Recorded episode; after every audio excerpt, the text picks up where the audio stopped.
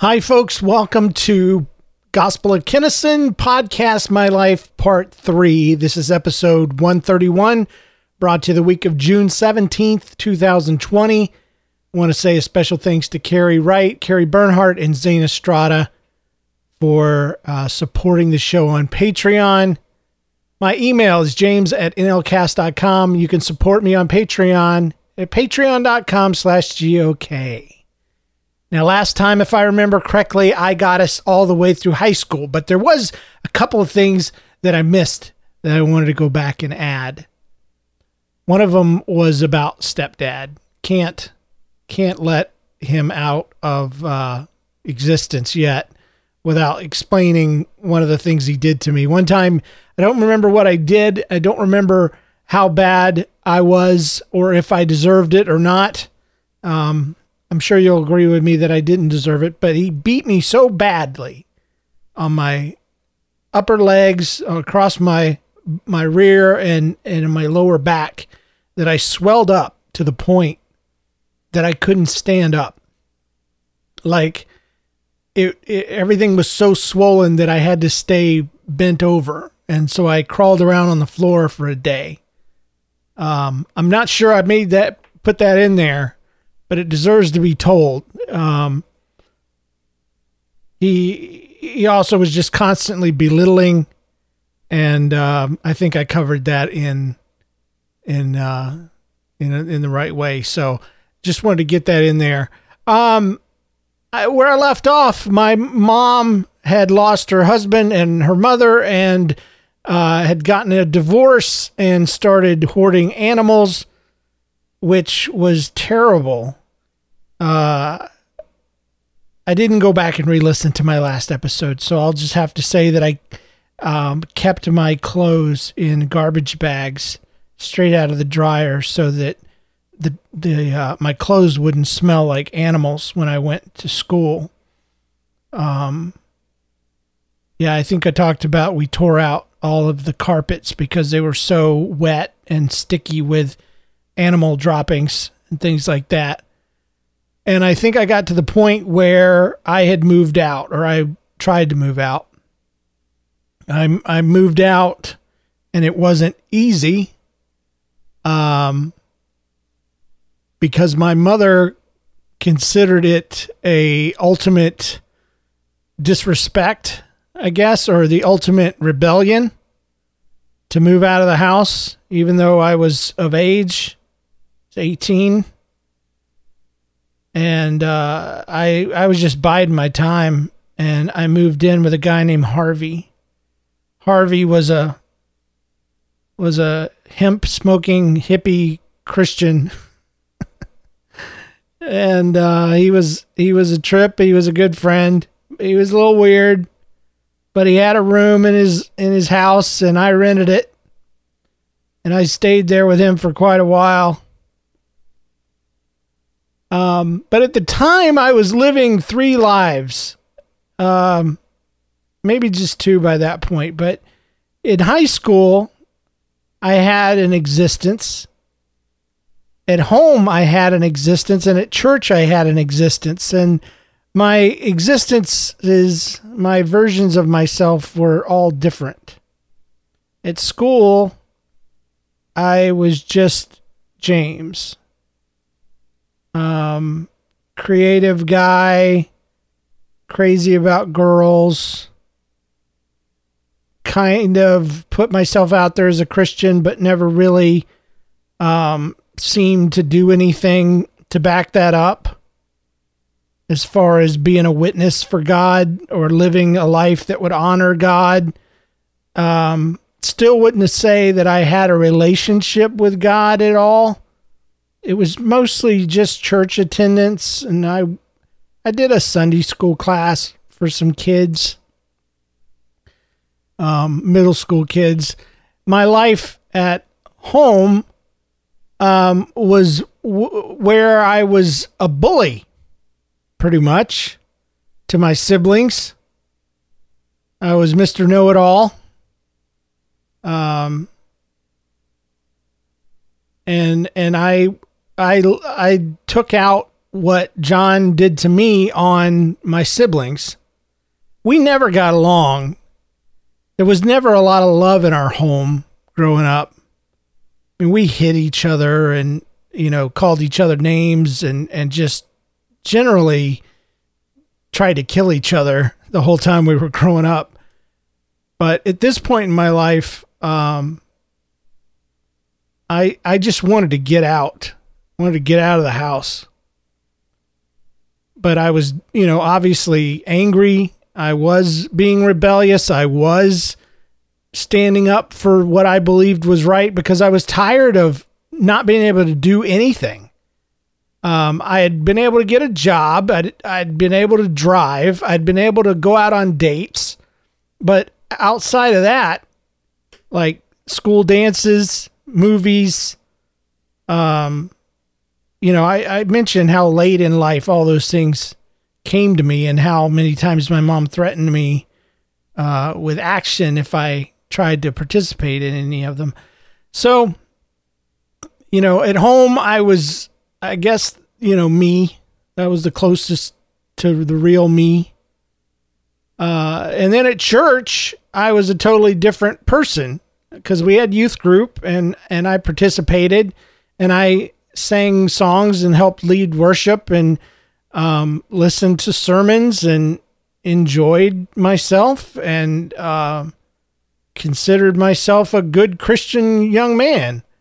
Looking back now, of course, you know, you can't be three people and uh, that are completely different and opposed to each other in many ways and, and call yourself a good anything because you're not going to be good at any one version. Um, but anyway, those uh, those three lives are over now.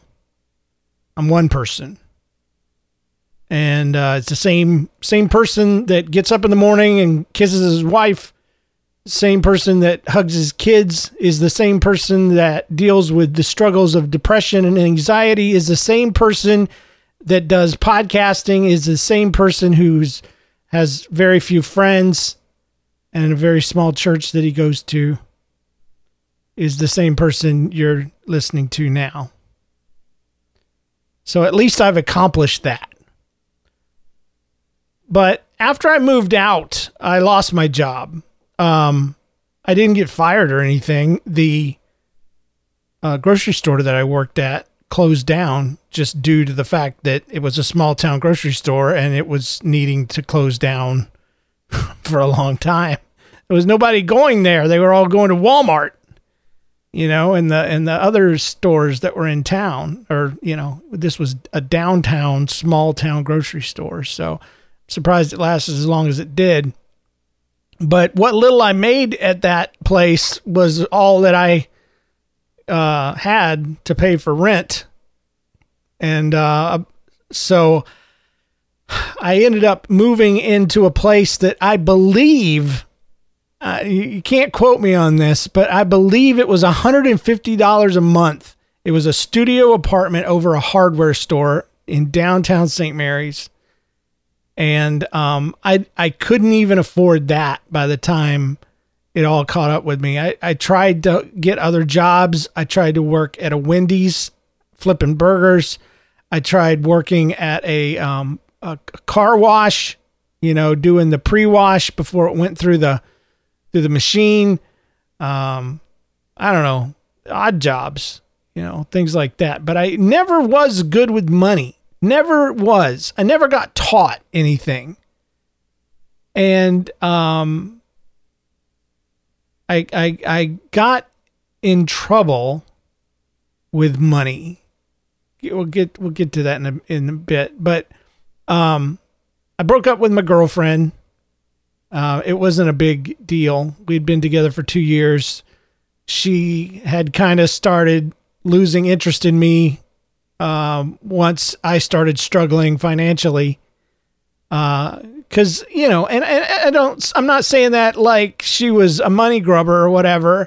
I just wasn't being responsible. I wasn't holding down a job. I wasn't being marriage material. And after two years of dating anybody, you you know, it's the kind of th- thinking that you you do, you know.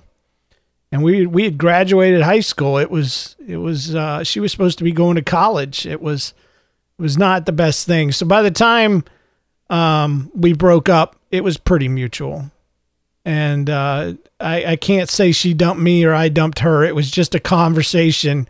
I remember it well. I said, Do you want me to come over? She says, Not really. I said, Do you want to just break up? And she says, Yeah. I said, Okay. And we cut it short right there. And that was it. She called me a couple times later on when she was emotional a couple of times, like a snake almost bit her. She called me. And something else happened with her family and she called me i guess because you know just out of habit i was the only person. Around the same time i was in a band a band that was called three nights. And it's it's one of the best things and the most embarrassing things that i ever did. And this is uh, a band that i started with john steinklover my current co-host and friend over there at uh, that story show. Um, there was also a young man named Adam who played drums. John played bass. I played guitar and piano and was the lead singer. And we wrote all our own songs and played them. And we actually had some gigs. We did some youth uh, jams, I guess they called them back then in the 90s, the early 90s, 91, 92, 93 uh, summer Jesus jams, and uh, we played a couple of those. We did an outreach that where we played off the back of a of a flatbed truck, and um, it was dark out, and we had matching suits uh, because that's what Boyz II Men did, and I thought it would be cool if we all matched. And my suit was purple with a yellow tie, and I looked like the Joker so, um, anyway, all of these things were happening kind of at the same time the move out, the band, the breakup. And eventually I had to suck in my pride and I I had to move back in with mom. And uh, to her credit, she allowed me to come back as a different kind of person than than I le- was treated when I left. She no longer saw me as an infant son that needed her constant care and attention. She she she uh, allowed me to come and stay in the den. I, I don't remember if I paid rent or not. I, I likely didn't. Um, you know, because moms are cool like that, and, and and I'm sure I was expected to once I got a job and everything. Uh, which I eventually did find a job at a Ford dealership in Kingsland, Georgia. It's still there. I don't know if it's named by or run by the same gentleman that was there, but I I got a job uh, detailing cars, and it was uh, it was a good job. I learned a trade, you know, of of sorts, and I know how to clean a car. I'm gonna tell you that right now. I don't enjoy it. I don't do it. But if I had to, I know how to detail a vehicle. It's not that hard, really. It's it's just having the right tools, and and that's the biggest thing, and the right chemicals. And um, I moved up in my position. I was uh, uh, elevated to the position of a parts employee, where I worked in parts. And and that was just running and, and getting parts that people needed and delivering them to the mechanics and stuff and kind of maintaining inventory. And uh, i had a manager over me. And then the parts driver quit or you know moved up. I think he moved up and he trained me and he was very mean uh, he trained me on his route and we'd drive through jacksonville and kingsland st mary's uh, picking up parts and delivering them. And it was it was a terrible job for me. If if we had had GPS, it would have been a breeze. But I'm so terrible with instructions. I've I've lived in St. Louis for 5 years nearly and I still use my GPS to get everywhere. I know I rely on it too much. but it's mostly because I don't know where I'm going half the time. And uh, this this job, it was rough. And um, but about that time is when I met my future wife. We met at this event that I used to go to on Sunday nights because I was out of high school, but I still did high school things. And on um, Sunday nights in St. Simon's Island, they probably still do it. It was called the Gathering Place. And it was for all these youth groups to come together. And it was a massive uh, auditorium full of hundreds of kids. And it was just a blast. It was a lot of fun. And um, the interesting thing in telling you the story of how I met my wife was that I wasn't supposed to have gone to this thing, and neither was she.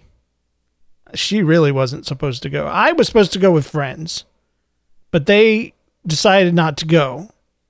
And my sister and her friends were going, and I didn't really like her friends or her.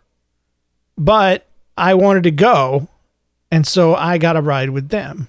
So, you know, hey, wasn't supposed to be there, but still got there. Uh, my wife, on the other hand, 16 years old, uh, I was 19. 16 years old, had her license for two weeks. She had permission to drive her and a friend from their house to her church. And then they were going to take the church van to the event well, something happened where the youth pastor got in an accident or something and they weren't able to go. So Jennifer decides that her big self, she's been driving all of two weeks. We're going to drive to St. Simon's Island and we're going to go to the thing anyway. So that's what she did. And that's why she was there. She really wasn't supposed to be there. And I remember looking back at my friend. I knew the the girl that she brought with her. Her name was Shannon. And I knew Shannon. I didn't know Jennifer, but I looked back at Shannon at some point. She's a few rows back, and I saw this really cute girl next to her. And I was like, oh, wow. You know, just passing. Uh, that's a good looking girl like that. And um, didn't think anything of it. My sister and her friends afterwards uh, drove to a McDonald's, which was a popular meetup spot afterwards. And lo and behold, Shannon's there with the cute girl.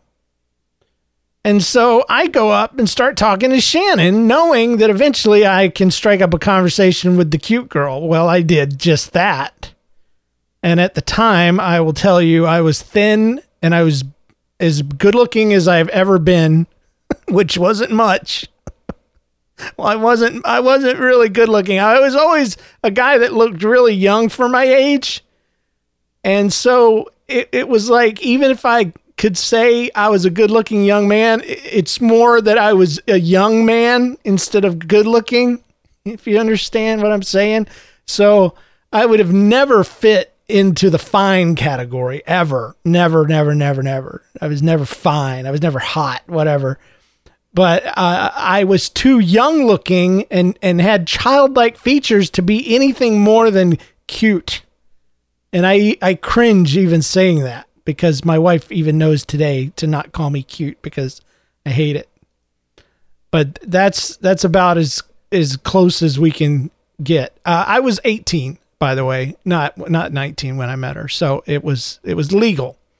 Um, I don't know if it was or not. But the thing is, um, I met her at McDonald's. I ended up sitting with her and Shannon, and we started talking. And she talked a lot, and I talked a lot, and we were kind of, you know, clicking or whatever. And um, my sister said it's time to go, and uh, I said uh, I, I didn't want to go yet. And then Jennifer says, "Well, I can give you a ride home." And I'm like, okay, cool. I can stay longer. So I sent them on their way. And she left me in Brunswick, or yeah, in Brunswick with uh, this girl I'd just met.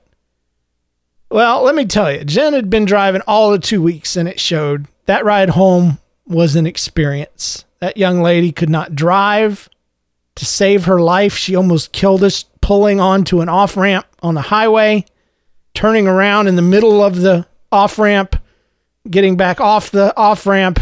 I mean, just that's the worst part that I remember. Um, I just remember being generally nervous. And I also remember her coming across as a man hater.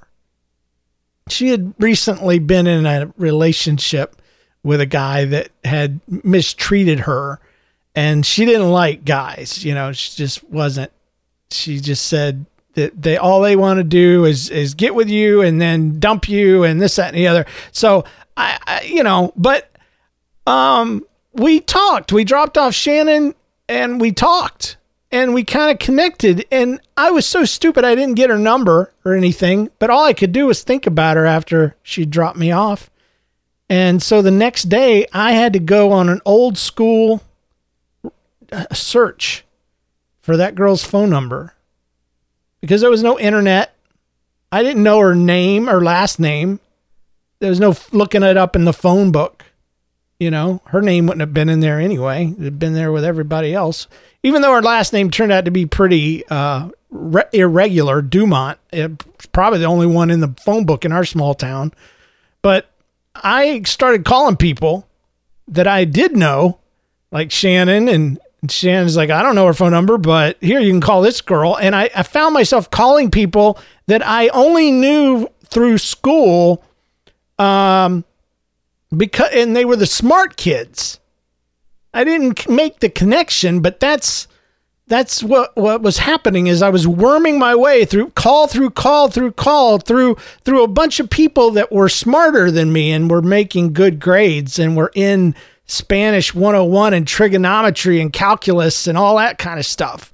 And I mentioned that I was not in that that group when I decided to go through a college and career or a, a career path instead of a college path in high school. Um, good old Georgia high school. So um, anyway, I, I find long story short, I got her number and I called her and we talked for eight hours. I remember us talking about everything politics, religion, family, um, you know, issues with, with boys and girls and stuff, and, and uh, especially Christianity.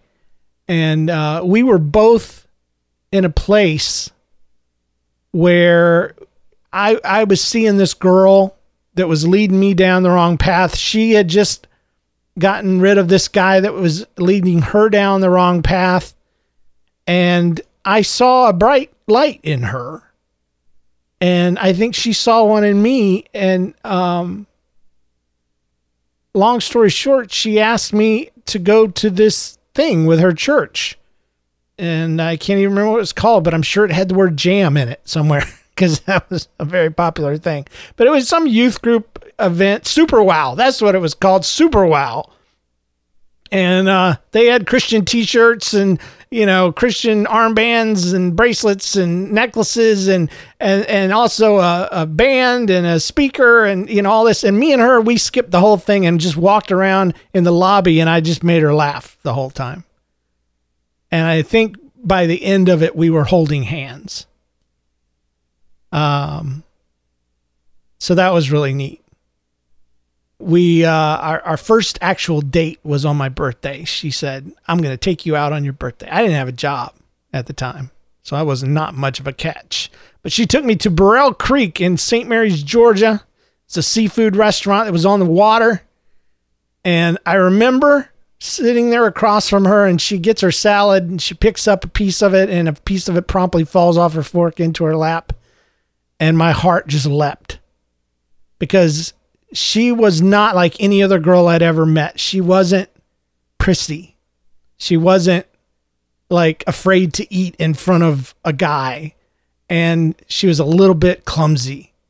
And she laughed it off instead of acting stupid, embarrassed about it, or anything like that. And that little that little movement is something I still bring up once in a while. That little piece of salad because that was the moment that I started to fall in love with with her. Because she was so not a game player. She wasn't oh i'm girl you know that kind of stuff and and and some guys love that and that's great and some of that works for a lot of women and and it's awesome but for me it didn't it wasn't my type and she was so um, I went through a lot of different jobs, though. I I did try. I worked at a buffet. Um, I I already mentioned I worked at a car wash. I at the buffet I washed uh, dishes, and I would be so hungry because I didn't have any money that I would eat the scraps out of the food that would come to the back. It was pitiful. And, and, and to my credit, all right, in my defense, I'm not talking about um, food coming in on plates. I'm talking about at the end of the night, we when we would dump out all the food into the dumpster, I would just be like crying almost because of all the baked beans and the uh, coleslaw and the sal the potato salad and and the yeast rolls. Oh my gosh, the yeast rolls that we would throw away. I'd be stuffing them in my pockets and eating as many as I could. Um, I mentioned the Ford dealership that I worked at. I worked at a Wendy's for a while, flipping burgers, and um, I managed to move out again. And uh, I, I moved into a trailer, and then I moved into another trailer that was closer to my wife's house. Very interesting stuff here. Um, but I was never really able to hold down a job for very long. With Wendy's, I was just ashamed to work there. I had never wanted to work fast food. You know, I uh, it it just it just broke my heart for some reason, and I shouldn't have been that way. I shouldn't have been so proud. But one time, my sister and all her friends, and my friends, there were a lot of my friends, came by and they saw me over on the grill and they all, you know, hey, hey, James, hey. And I was so embarrassed that I couldn't even look at them. And that was the night I quit. And there was no reason to do that. Um, man, grilling at Wendy's is probably the best job in the whole place because you don't have to deal directly with customers. You don't have to sweep and mop the floors at the end of the night. You just clean your grill and you're good to go you know, but anyway, I moved out again and uh, barely had any money, barely had electricity, barely had anything. But Jen graduates. And uh, we had dated for two years at that point. And I loved her so much and believed in her so much because she was one of the most driven people and she did so much to improve me. She got me out of debt. I think I mentioned debt. I let me tell you what happened. I got in a car accident and I got some money out of it. And then I went crazy because I was poor and I had a poor person's mentality and I I spent a lot of it and I didn't understand how uh, banks worked. And so I would write a check for something, and then I'd be so surprised when I had more, more money than I thought in the ATM. So I'd pull money out of the ATM, and then the check would bounce, and this, that, and the other. And I didn't pay the hospital bills. I spent the money on stupid stuff like televisions and and and stupid things. Maybe getting my car fixed, that kind of stuff. And I messed up my credit. And when Jen met me, I was I was in you know I was in debt to people. I was having collectors calling. Well, they would have called if I'd had a phone. I used to have to drive on my bike down the street to the payphone to call her because um, I didn't have a phone in my trailer. I don't know what she saw in me because she graduated valedictorian and she hung out with a loser like me. And I still struggle with that image of being a bum my wife's like, James, you realize that was only like a year and a half and you were 18, 19 years old. But for some reason, that period of time has been something that I've identified myself by ever since. Even on my best day, you know, at Sheffield, working as a children's pastor, at the end of the day, when it was all said and done and nobody was around to say any different, I feel like it felt like a bum and that really comes up these days when I'm a person that doesn't have a job, that does uh, stay at home, that that does nothing but podcast, a few chores, and drawing pictures for people every now and then. Um, that image of being that that bum, that that useless person, really tries to come back and get me. But uh, she graduated uh, like I said, valedictorian. I was so proud of her and so in love with her, and I can prove it. I can prove it because it was time for her to go to school and I let her go.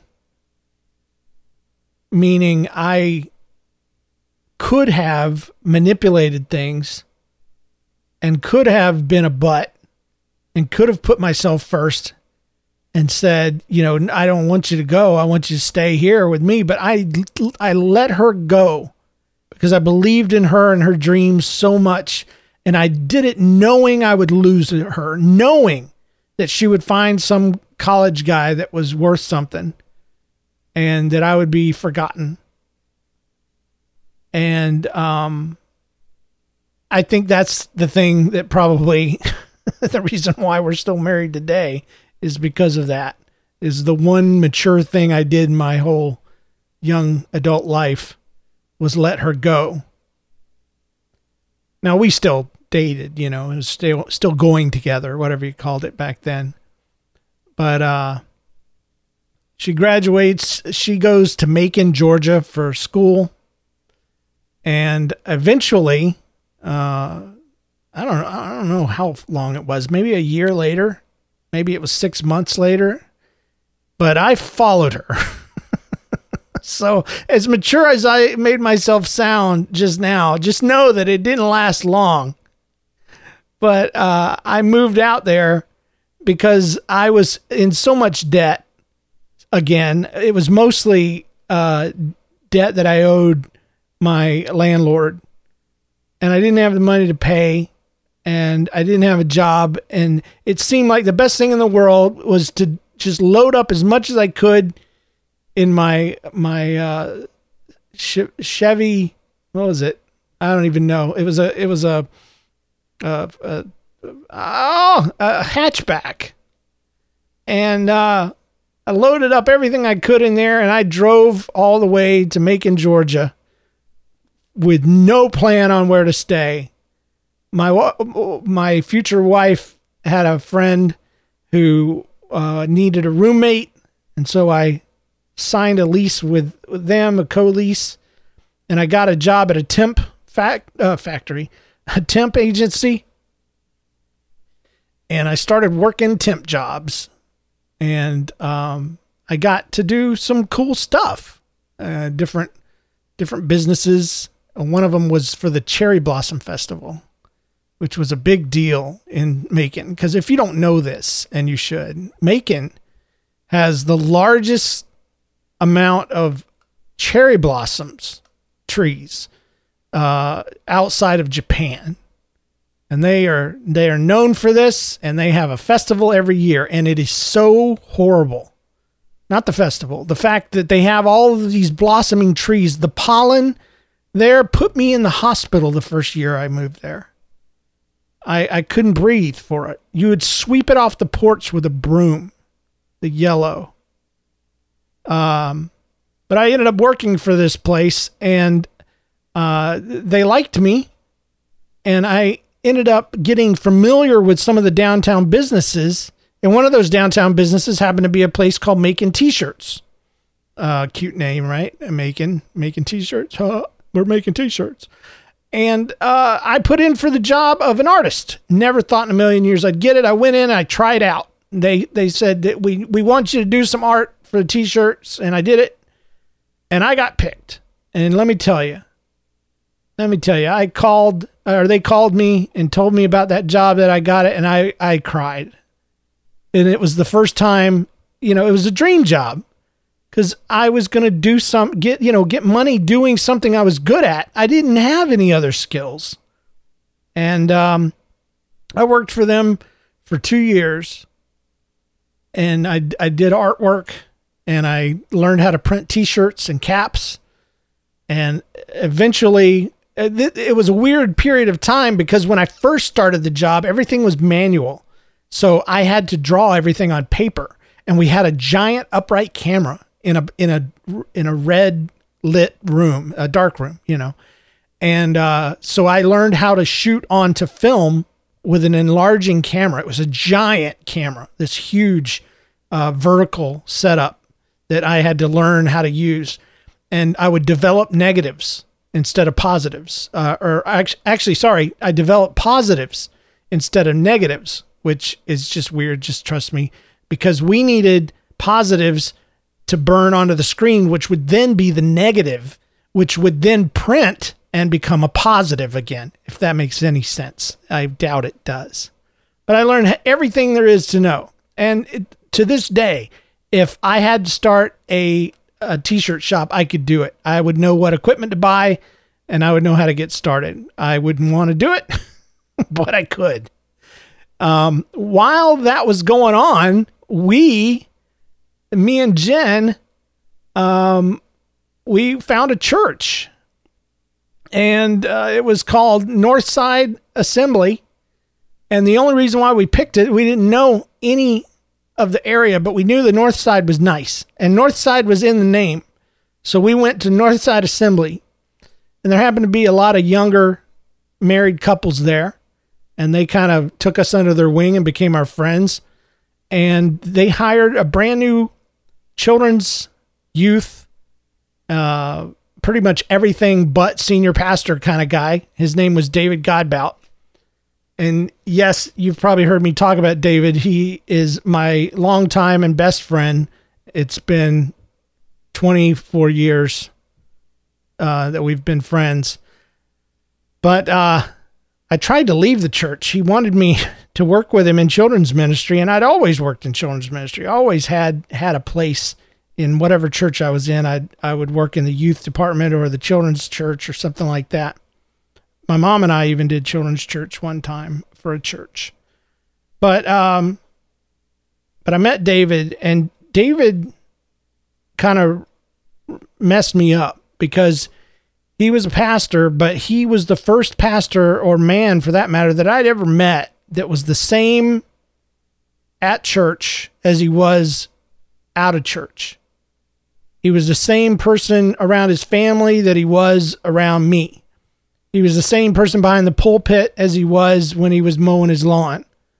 And I mentioned earlier that I was three different people. I had learned to be whoever I needed to be to fill whatever role that people needed me to fill. And that meant hiding a good bit of who who I was or adding things to myself that I may not be comfortable being, you know? I don't know, like acting more religious than I really was. Uh, that that one comes to mind. But David was real. That's what I called it. He was real, and he became my my idol. Um,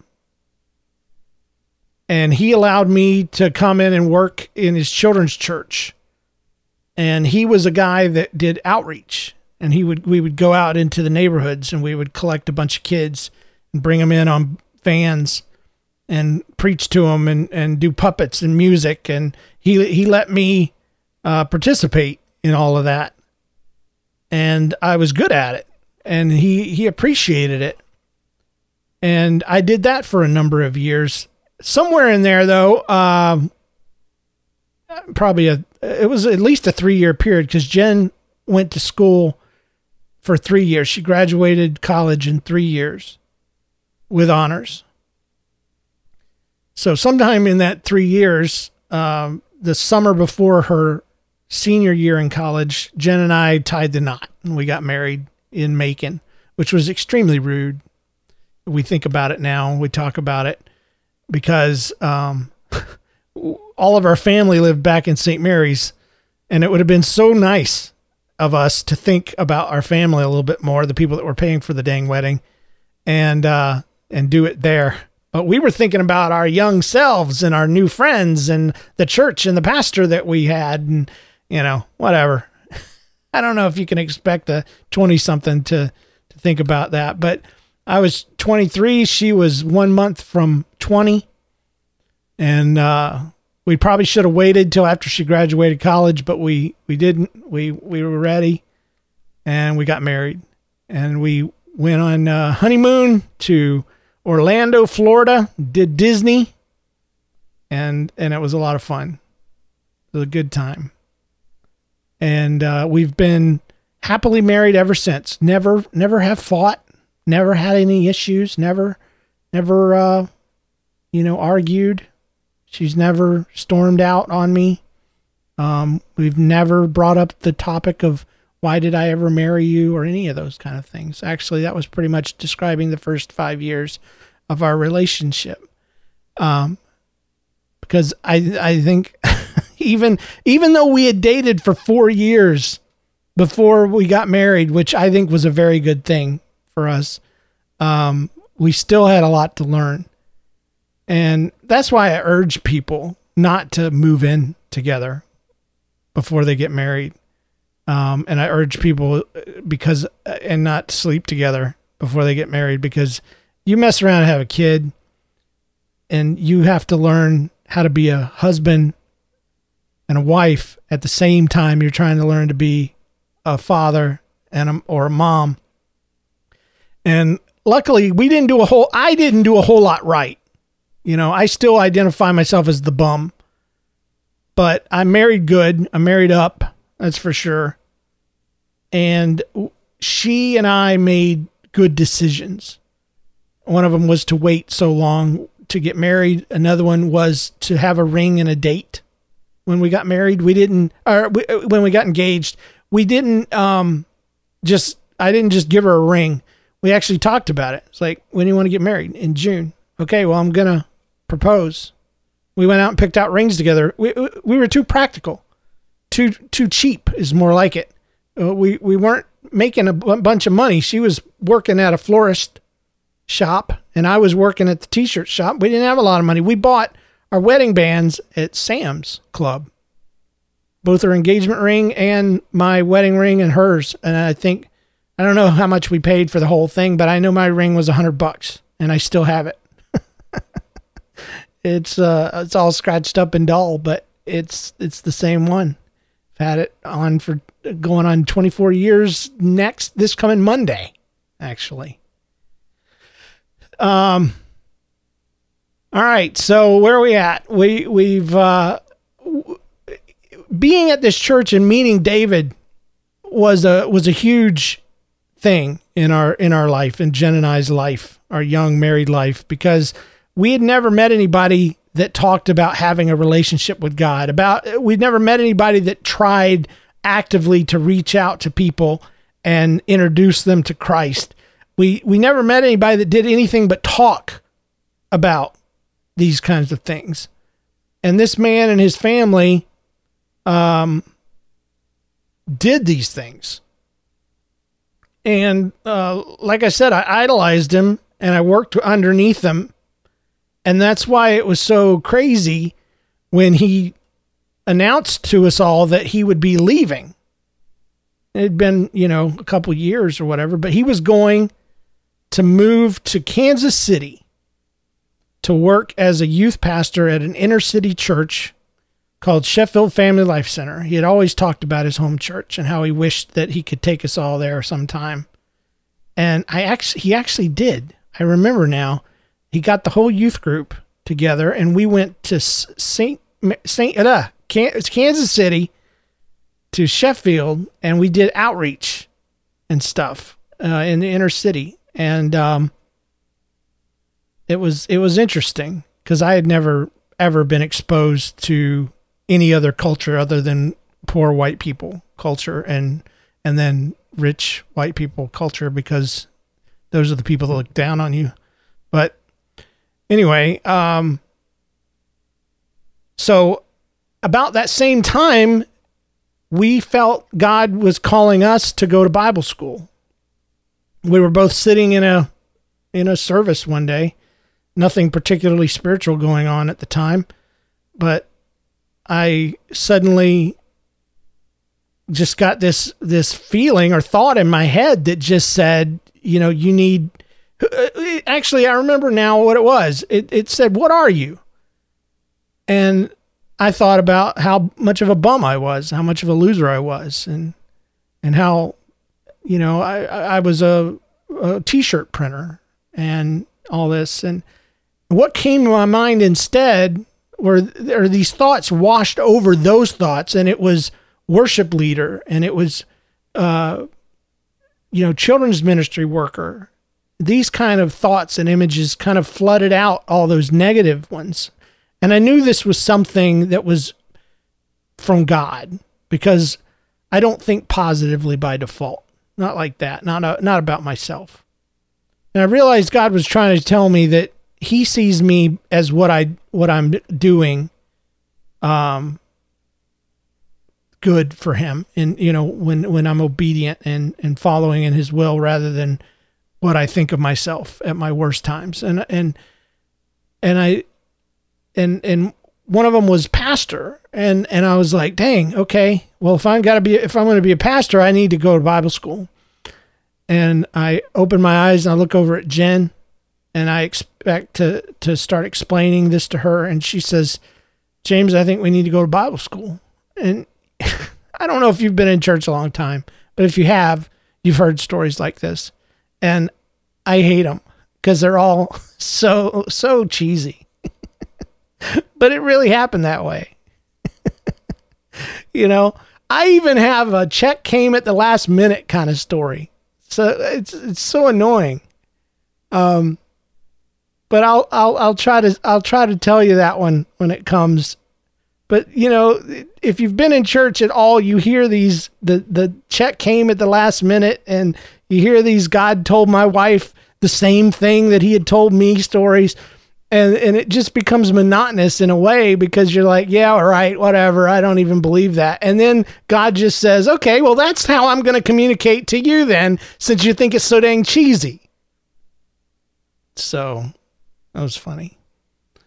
Um, I also have to mention that while I was doing t-shirt design during this time, um, at night I started learning web design, and uh, it, it, was I was enthralled with the internet, just uh, websites and GeoCities and, and Netcom and and you know anything that that was creative. Uh, I I was getting into it, and the magical moment came one day when I looked at a website that I liked and I right clicked and hit view source. And I saw HTML code for the first time and I m- learned how to make it work. And back then, there was no cascading style sheets, there was no uh, database driven stuff. It was uh, you either knew how to code or you used a WYSIWYG editor. Um, oh, I can't even remember the software that Microsoft had that made supposedly building websites so easy. And it just it was it was a, a mess. But anyway, um, I learned how to code websites, and it just so happened there was an internet service provider just down the block from the t-shirt shop, and I kept going in there and talking and talking to the guy behind the counter, making friends, and um, they found out I don't know at some point they needed a web designer, and I said, hey, I I know how to do this, and I know how to draw, and so for the for the price of one employee, you can have an artist that can do all of the artwork and a person that can collect all of the data from the customer and knows how to spit it out into the form of a website. And man, I created dozens of websites from scratch using a text editor. Actually, I used a text editor called Hot Dog Pro. And that dates me, I'm sure. I still have the serial code for it, though I'm sure it's not being made today. But um, yeah, so I eventually uh, I, I, I did it on the side, and then it got to the point where they wanted me to come over full time, and they were paying me more than the t-shirt shop did. So I put in my two week notice, even though I hated losing my job at the one place. I wanted to try to do both. I really did because the money was good for a little while. but anyway, uh, so I started working at a place called MyLink your link to the internet. And I designed them a logo. I, I made them business cards, man. They, they stepped up quite a few notches uh, when they hired me. Um, so anyway, I had to put that in there. But David, David tells us he's moving. And at that same point, we decided we were moving. We were going to go to Bible school. And so while David packed up his family and moved him to Kansas City, we packed up everything and we moved down to Lakeland, Florida to go to a little school at the time called Southeastern College. Now it's Southeastern University and it's big stuff, man. They they really fixed it up, but back then it was just a small little school. Um, so I I enrolled in college, and my goal was to uh, major in children's or youth ministry, and that would be the coolest thing ever. Uh, we we bought a house after a while. We lived in an apartment. We bought a house. It was our first house. It was a little block house and had hardwood floors underneath some nasty green carpet. That was a surprise and an awesome thing. We got our first dog. His name was Dog.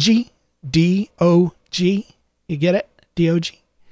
And he was he was awesome. He ate everything, including the, all the bushes.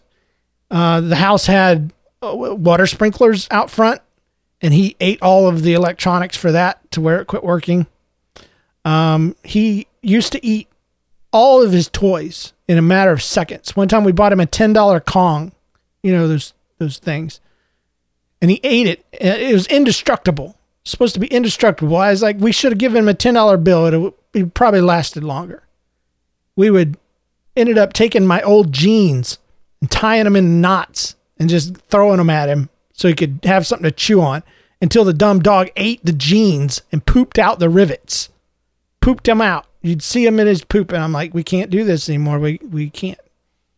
Diogi was cool and he was a great dog, but he was one of those dogs that always tried to run away. So if he ever got out, he would just run. And I hate that. Hate that. I chased that dog more than I petted him. And that's the truth. So, um, anyway, we went to school for two years.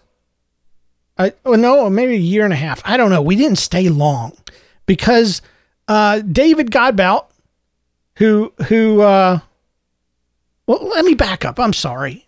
The on on the last Sunday, and this I'll close with this, and then I'll pick up with with our move from uh, Florida to Kansas City on the on the last, hopefully the last one.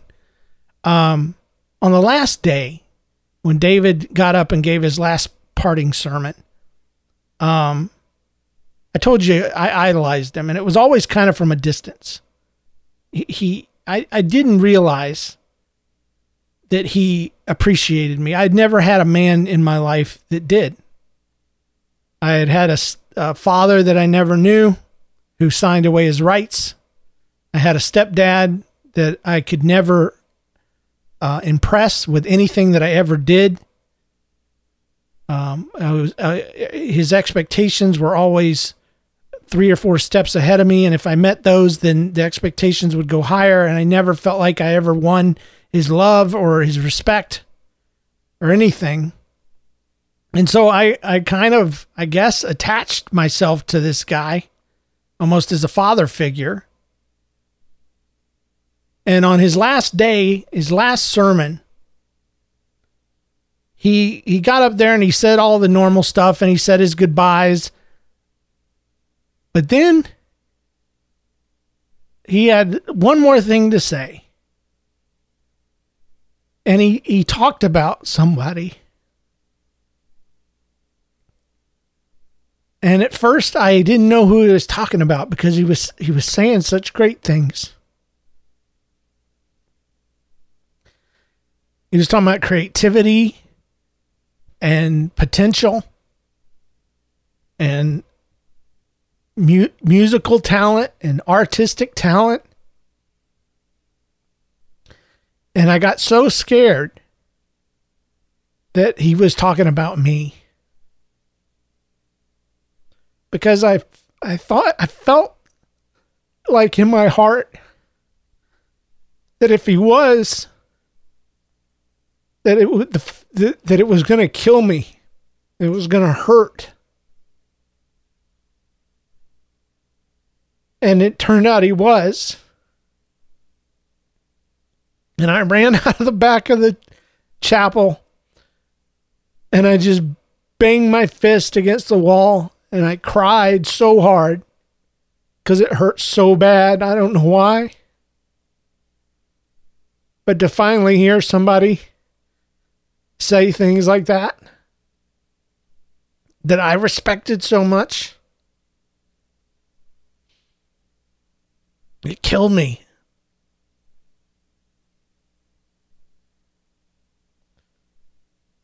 And I've never forgotten that. And it's part of the reason I'm a great dad because I'm not a great husband. I, I, I kind of suck. My wife would disagree, but I'm a good dad. And it's because I I know what not to do. I learned not to not to leave. I learned to never give up. And I learned to tell them about themselves and what you think of them. And my kids, they're not perfect, but they know who they are. And they each have a very strong sense of self worth, self value, and, an, and a good, healthy amount of self esteem. They don't suffer from the lack of a, of a good dad because in all the the work I've done in children's ministry, I can tell you that a dad that doesn't interact properly with his kids at home, his kids have the same symptoms as a single parent home child does. If that makes sense.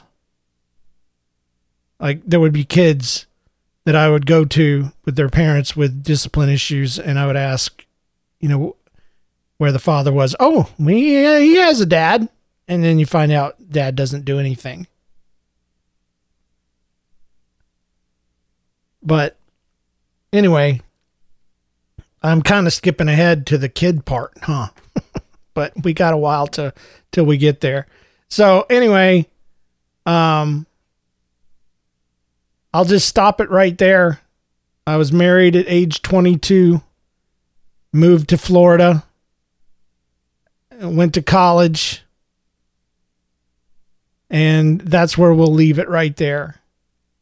Um, coming up soon, we're going to move to Kansas City, and life as we know it will never be the same. Thank you for listening. Thank you for plugging away at all this. Uh, you know, I don't know. I don't know if I talk too much or not enough. I didn't mean for there to be like five parts to this dumb thing. And I'm sorry it was it's been like a month between them because these are hard. These are hard to do. And it, it's not easy to just sit down and, and, and go through it because you'd think it would be, but there's the especially the first couple were really rough on me emotionally. So anyway, thanks uh, again to my supporters, my Patreon supporters. Uh, Carrie Wright, Carrie Bernhardt, thank you. Thanks, Zane. I appreciate you.